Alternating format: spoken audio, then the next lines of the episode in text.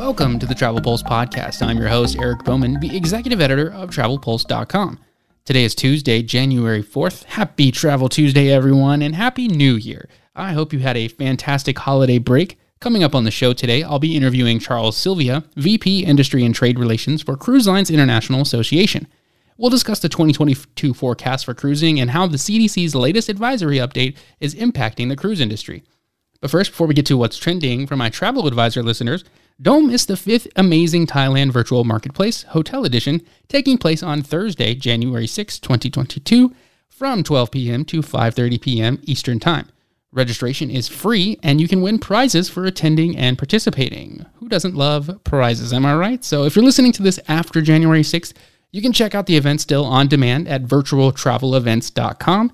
But subscribe to the podcast though, and you'll get notified every time a new episode drops, and you won't miss all these fun promos that might be out there that you can do.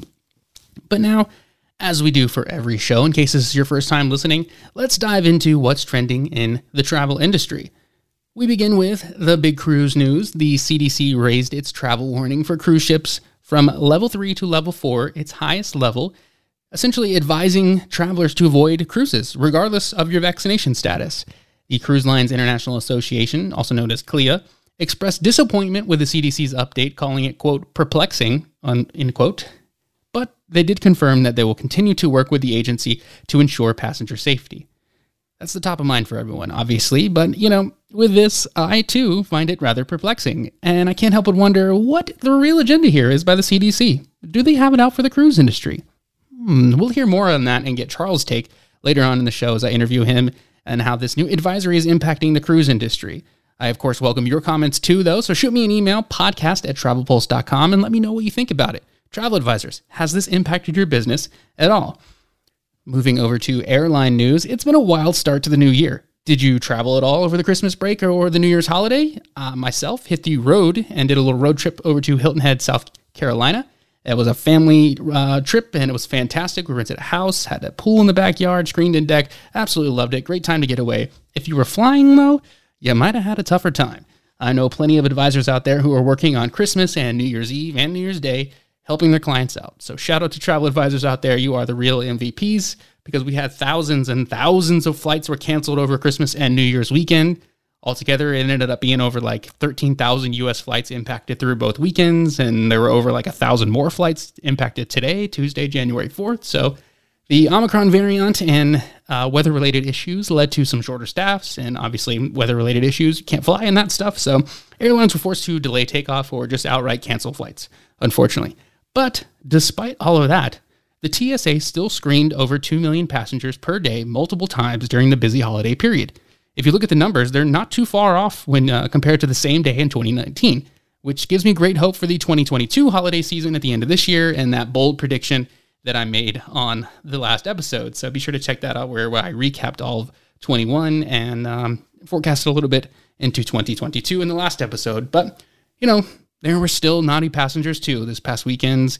Uh, one drunk guy punched a cop because he was denied boarding. So kudos to, I believe it was Delta on that one. They told him he can't, he's too drunk to get on board. He would cause a scene potentially. So they denied that, but then he caused a scene in the airport anyway. So uh, one woman, though, had to quarantine in a bathroom of a plane because she found out mid flight that she had tested positive for COVID.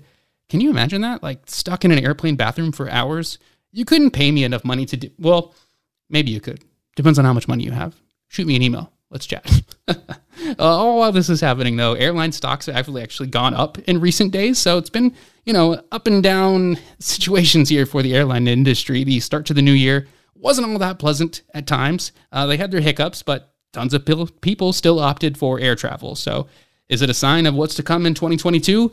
We shall see. In other airline news, after some concerns from the airlines and industry lobby group Airlines for America, the FAA, and the Department of Transportation requested a delay in the 5G wireless rollout. It looked like AT&T and Verizon would deny that and just be like, "Nah," but at the last minute they changed their minds and it will now be delayed by 2 weeks.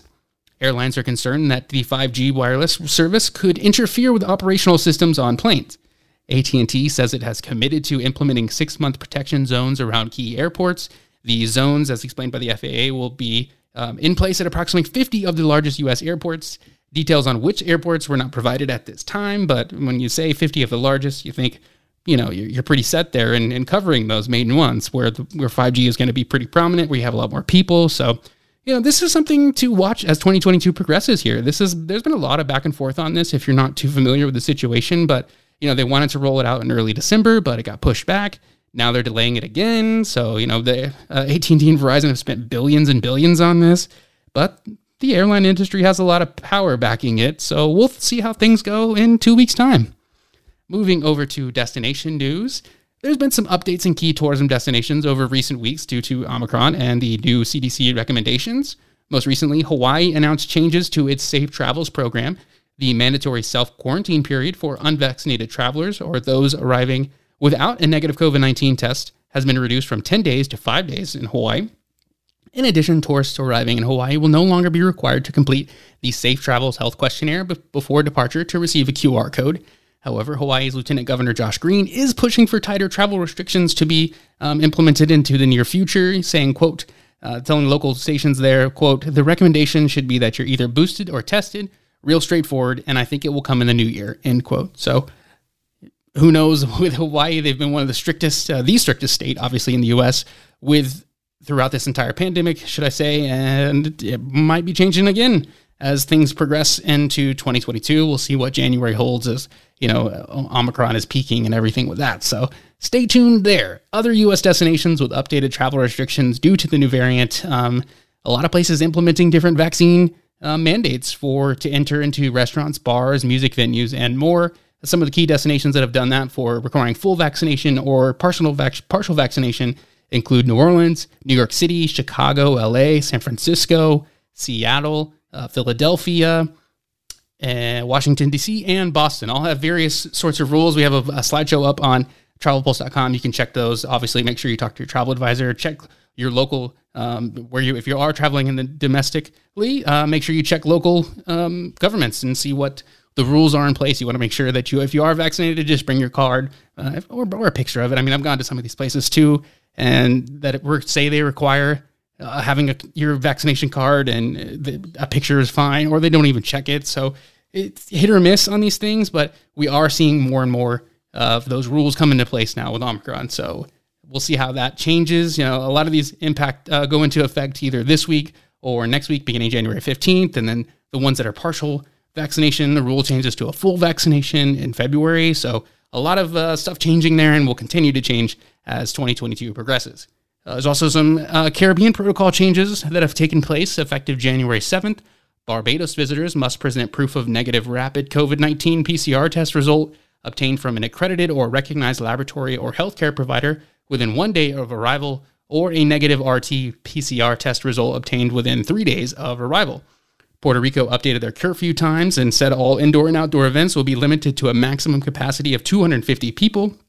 And get this, and alcohol sales will be prohibited between midnight and 5 a.m. So uh, stock up on your booze at 11:30, or just wake up at 6 a.m. and start drinking through the day. I don't know. However you do vacation, there to to each their own. So that starts January 18th, uh, and beginning this week. Um, anyone, domestic visitors going to the U.S. Virgin Islands, uh, regardless of vaccination status, must pre- present proof of a negative antigen or RT PCR COVID 19 result within three days of travel to the territory. And all domestic travelers ages five years or older are required to use the USVI travel screening portal to obtain clearance to enter the territory. So, yeah, COVID 19 still greatly impacting destinations in the U.S. and around the world. However, some Caribbean destinations are among the safest places in the world to visit right now, based on the latest U.S. State Department and CDC uh, guidance, as well as data from the 2021 Global Peace Index. These are what we put together as the safest places to travel to in 2022. This will be a list that we'll update throughout the year of Travel Pulse, but be sure to check it out uh, as, as you see it over on the side piece um, when you're on the website there. But um, initially, to start the year off, we're looking at Abu Dhabi and Dubai, British Islands, Jamaica, the Bahamas, Iceland, Fiji, Canada, Grenada, and New Zealand as the safest places to travel to in 2022. Obviously, New Zealand can't get there right now, but once it opens back up, I think you'll see a lot of people coming in. Uh, be interesting to see how they stagger things there and how they handle the reopening of tourism. I, for one, cannot wait for that and to see how them in Australia handle things later this year They've been closed for what feels like forever now, but they're, they're going to open back up. We're going to get there, folks. We're going to get through this. So that wraps up what is trending in travel. Any additional thoughts? Drop me an email, podcast at travelpulse.com. Let's jump to our interview section now. And now joining me on the podcast is Charles Sylvia, VP Industry and Trade Relations for the Cruise Lines International Association. Charles, thank you so much for joining me on the podcast here. How are you doing? Doing great, Eric. Thanks so much for having me and Happy New Year. Happy New Year indeed. A lot going on in the travel industry. Uh, tell our listeners a little bit about yourself if they're not familiar with you and uh, your role and your work in the travel industry. Sure thing. Uh, I've actually been, believe it or not, Eric, I've been a travel advisor myself for uh, going on 28 years now and uh, started out as a frontline agent in 1994 uh, and just love cruise. It's It's been my passion since I was a little kid, but selling cruises is my professional passion. And um, my role at CLIA, I've been with CLIA now shucks, this is I'm going to be seven years in now uh, that I've worked for CLIA since March of of 2015, but I've been a CLIA member for going on 28 years. And my role at CLIA is to advocate for our close to 50,000 members here in the United States and Canada to make sure that they are fulfilling their uh, that they're um, achieving their maximum cruise sales potential and that they're getting the most out of their careers and representing cruise travel in the most informed and professional way. And um, and the the entire team at CLIA works very hard to advocate on behalf of the, the entire cruise community, uh, which encompasses um, you know it's it's a global global community eric. Yeah it, it, it is. And it has that global community has been greatly impacted over the last uh, two years here now a lot has been going on, and a lot has been going on in the last week, really, too, as the big news uh, in the travel industry really is about the CDC new advisory and advising against cruising and all that. So, jump right into the questions here. Some advisors and consumers, too, feel that the CDC has it out for the cruise industry. They're sort of picking on them in comparison to other sectors in the travel industry. So, what are your thoughts there? And is the new CDC advisory warranted? Well, you know, Eric, we're obviously disappointed, and I say we're, meaning CLIA and our, our members, are obvious, obviously disappointed at the CDC's decision to raise the level uh, for cruise, especially given the overwhelming level of effectiveness of uh, cruise protocols uh, that are resulting in significantly lower level of cases on cruise compared to land. Uh, you know, instead of singling out cruise, our industry should be held up high for demonstrating leadership in, in health and safety protocols.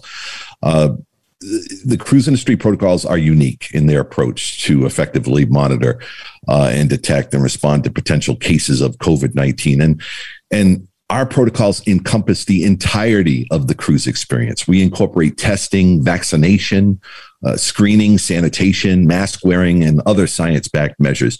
And believe it or not, vaccination rates aboard a cruise ship Eric, are typically upwards of 95%, which is significantly higher than the overall US population, which is hovering, I believe, at around 62%. Yep. And in the United States alone, the cruise industry, we administer nearly 10 million tests per week.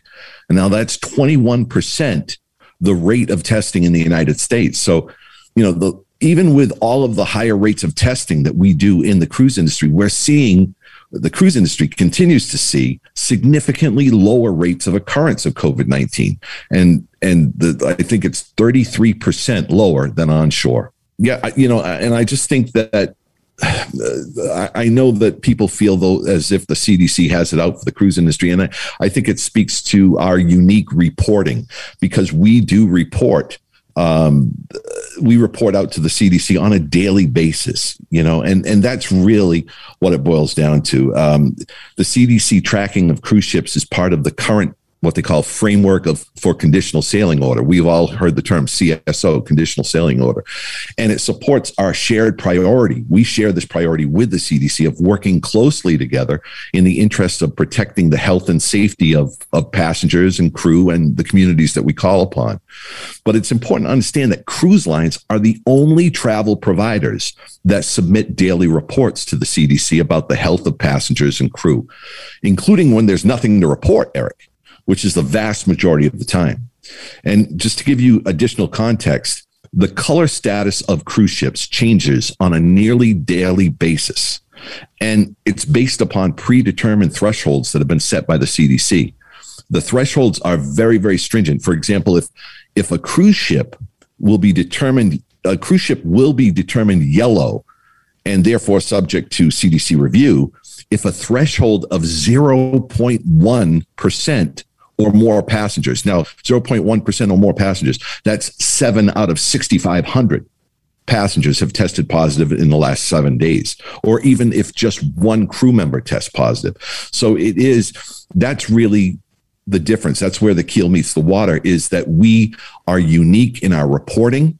Um, I do believe that um, the CDC should not be villainized.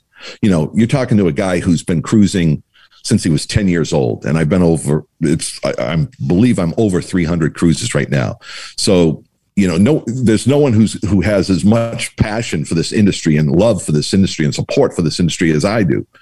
But I still believe that the CDC should not be villainized for a variety of reasons. Number one, because it's not going to accomplish anything. Uh, uh, yep. It's it's not going it's not going to be productive. And number two, because this is the situation of of our existence as a maritime business.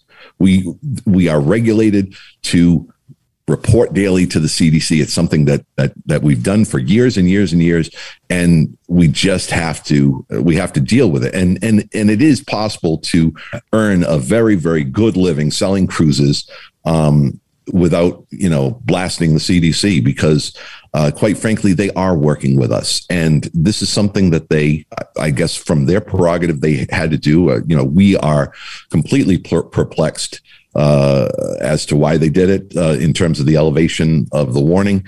Um, but they they continue to work with us. So um, I, just think that um, what we have to focus on is our clients and uh, not on not on uh, villainizing the CDC. Yeah, I'm with you there, and and I have to give a kudos to the cruise industry because they are unique and that they are reporting that so much. You're not seeing that in other sectors around there. I think that's where a lot of the you know the they a lot of the consumers and other advisors too, because we've seen it on our Facebook comments. You know, people get big mad over any right. stuff that the CDC has. So I'm with you that they shouldn't be villainized, but I, I get there's a lot of frustration, you know, from the uh, hardcore cruisers out there who just want to get back to you know the normal, but there there isn't gonna be a normal uh, of what it, what it used to be. So we've got to power through and and get through um, to this you know new normal, if you will. But it's understandable where people get frustrated on it, but is it impacting bookings though? And that's my question to you: Is how are the book cruise bookings looking right now? Did this this advisory bring on um, a ton of cancellations? What are you hearing out there? Well, the the CLIA part of my life doesn't doesn't really have visibility into the commercial sales of cruise lines, uh, you know, through travel agencies um, because of antitrust and other restrictions that we have. But the travel advisor side of me talks to, yeah, well, yeah. I, I tra- probably talk to uh, a couple of hundred travel advisors every single month, and certainly since uh, since we've all gotten back to work, or, or actually since the advisory was elevated, um, I've spoken to countless travel advisors And yes, we're taking a hit. Uh, it's a slight hit. It's it's it's something that shouldn't be happening, um, but it's something that is happening, and it's mostly in the here and now bookings, the bookings that were set to depart in the in Q1 of 2022.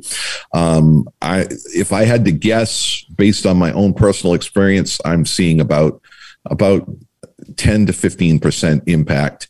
Um, but it's not nearly cancellations as much as it is reschedulings. Okay. So people are still hanging in there. Uh, they love cruise and they get it. They get it. It's just that um, right now, what travel advisors need to focus on or, or right now what i'm tra- focusing on as a travel advisor i should say um, is reassurance reassurance of clients uh, being confident, representing the industry confidently. And I don't want to get ahead of myself, but but uh, my my tack moving forward in 2022 is uh, to maintain confidence and to be as informed as possible about what CLIA Cruise Line members are doing to protect. Because from day one of the pandemic, we have always put people first in everything that we do, and uh, that's why it's working. I mean, I've been on heck, Eric. I've been on I believe nine cruises since last June, um, and I'm I'm sailing again in in I'm going to be sailing four weeks from today. So.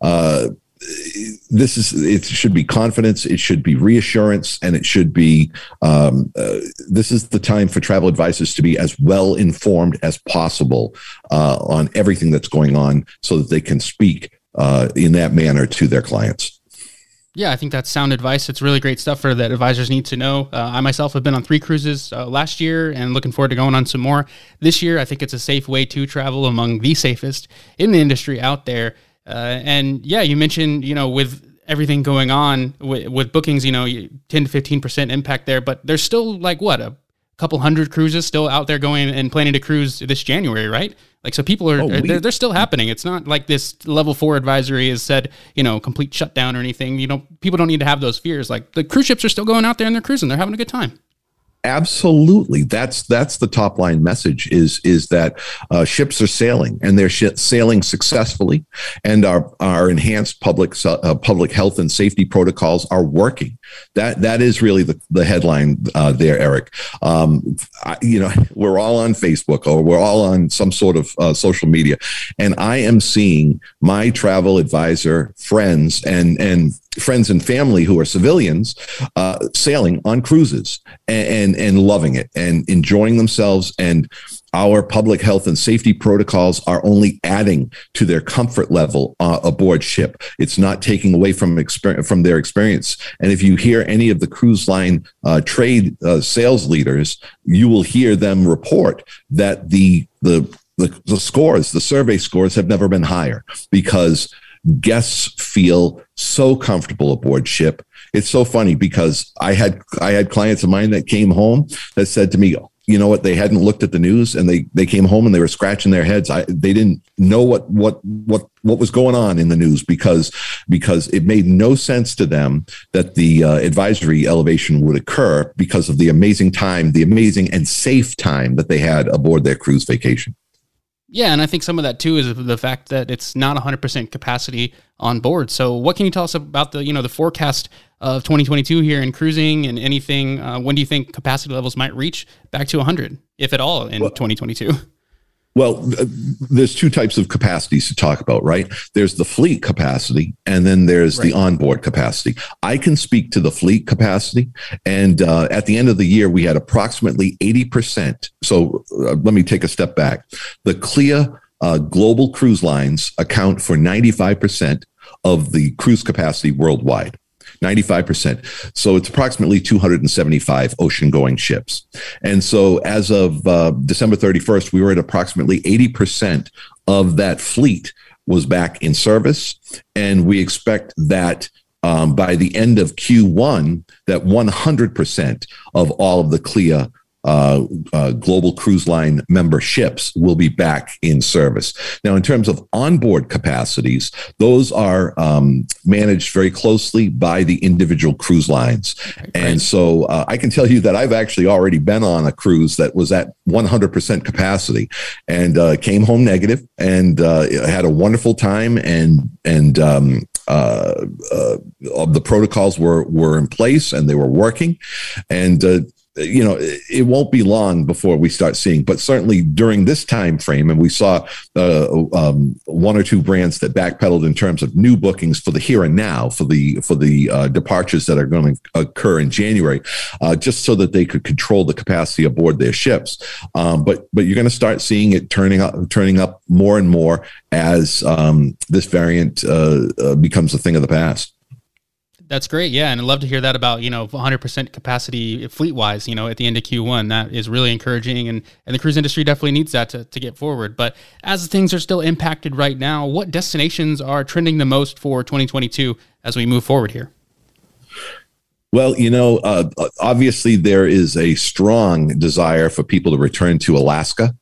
Uh, and the Alaskan market, I hear, is going very, very well indeed. Obviously, Caribbean reigns supreme. Caribbean will always account for about a third of all deployments annually. You know, a third of global deployment year year round uh, will always be in the Caribbean, and the Caribbean reigns supreme. But Alaska is doing quite well. People are yearning to get back to Europe. Uh, I hear that uh, river cruising is, is strong, strong, strong. River, uh, European river cruising. Uh, I've heard reports that uh, that uh, advanced bookings for river cruising are through the roof. So it's just a really exciting time, and it's and it's time for travel advisors to sit down with their clients and develop that three to five year plan where they're recognizing what birthdays end in a zero or a five, what anniversaries may end in a zero or a five, and start putting down those milestones and mapping out um, all the destinations that they want to visit so that um, you know half the anticipation uh, half the fun of, of of planning a trip is the anticipation. And so really we have to take that role. You know we got rebranded as travel advisors about two years ago. I thought it was fantastic. Um, and and because that's what we do. We're not agents. We don't sell a commodity. We're not selling a widget or we're not selling a commodity for for a flat fee. We are advisors. And so now we really have to start sitting down because a lot of people missed out on a lot of travel during this pandemic and they they have a an entirely different point of view and they'd be willing and i know this firsthand because i've done it myself willing to sit down with a trained certified travel advisor and and talk about what their you know i call it the uh, uh, nwe the needs wants and expectations what their wish list is. I don't like the term bucket list because it it, it refers to death. but um, but what is their what is their destination list? What is that dream destination list? Let's make it a reality. Let's sit down and say, okay, this year 21, 2022, this this summer you're going to go to Alaska. In the fall you're going to do a Europe cruise, and then in the in the winter you're, going to do Christmas markets on a river cruise. Yeah, so that's really what we've got to focus on. We've got to focus on what our clients have been yearning to visit, the destinations, and and make them a reality. I think that is absolutely fantastic advice there, and I hope all the advisors and consumers out there listening take that to heart because it, it's true. Um, so as we wrap up here, last question I want to get Charles is how does the cruise industry separate itself from the petri dish stigma, and what would be your advice? Uh, what should cruisers or, or really cruise advisors listening out there, because I know they hear it all the time. What should they say when someone says that well, cruising is just one giant petri dish? well, you know what, Eric? Um, uh, to anyone who's sold cruises for as long as I have, we we kind of develop a, a Teflon shell, an outer Teflon shell, so that when people say that term petri dish, that it just it just bounces right off of me. And if I may, Eric, make a shameless plug for my social media handle because I provide. Absolutely. Oh, thank you, sir. Um, so I can be followed at at Clia Veep, C L I A for Clia Veep, V EEP, like Vice President Veep at Clia Veep. I have a meme on there. it's the Dowager Countess from Downton Abbey giving a very judgmental look. And it basically says uh, when someone uses the term petri dish who has never set foot aboard a cruise ship in their life. And that's usually what the situation is.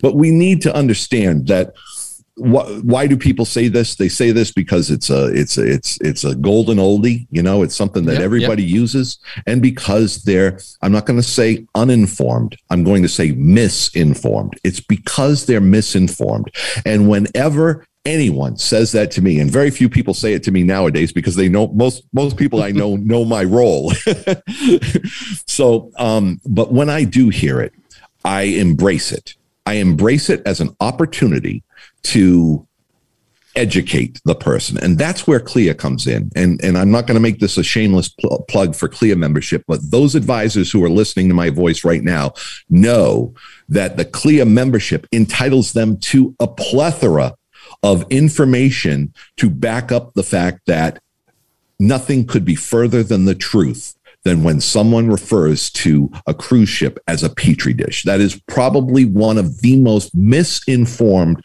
statements that a person could make. And it's it's I you know it's it's counterintuitive and it's ironic and and everyone smiles when I say that person has clearly never been on a cruise ship in their lives. And you know what? To a, to a person, Eric, every time I've not confronted, but ask the question. That's the first thing you should do is ask the question. Well, have you ever set foot upon a cruise ship? That's the question. Have you ever set foot yep. upon a cruise ship? And I always say, well, in front. Well, have you ever set foot upon a cruise ship to make it softer and less confrontational? And they'll, to a person, they'll always say, well, no, I haven't, but I've heard. right? I've yeah. heard. Okay. And that's and why you say you say misinformed, but I'll say it. I think it's a lazy comeback from those people but yeah, it, it, it, it is, you know, and that's what what the cruise industry unfortunately has to face. But uh, like you said, there are a ton of resources out there, and and I personally I think it is a lazy comeback that someone says that oh it's just one giant petri dish because that's what they hear on the mainstream out there, and it couldn't be further from the truth.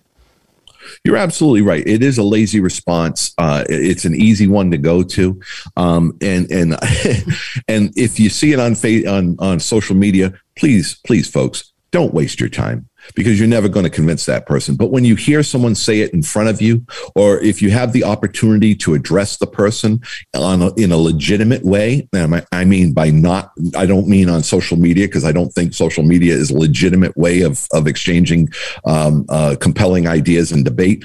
I'm saying when you have the ability to affect and and and positively educate and influence that person then yes ask them well you know have you ever set foot on a cruise ship and then hit them with with factual information, information that that you, you can find uh, with at CLIA and and from your from your from our cruise line members that can back up uh, our claim uh, of how safe we truly are.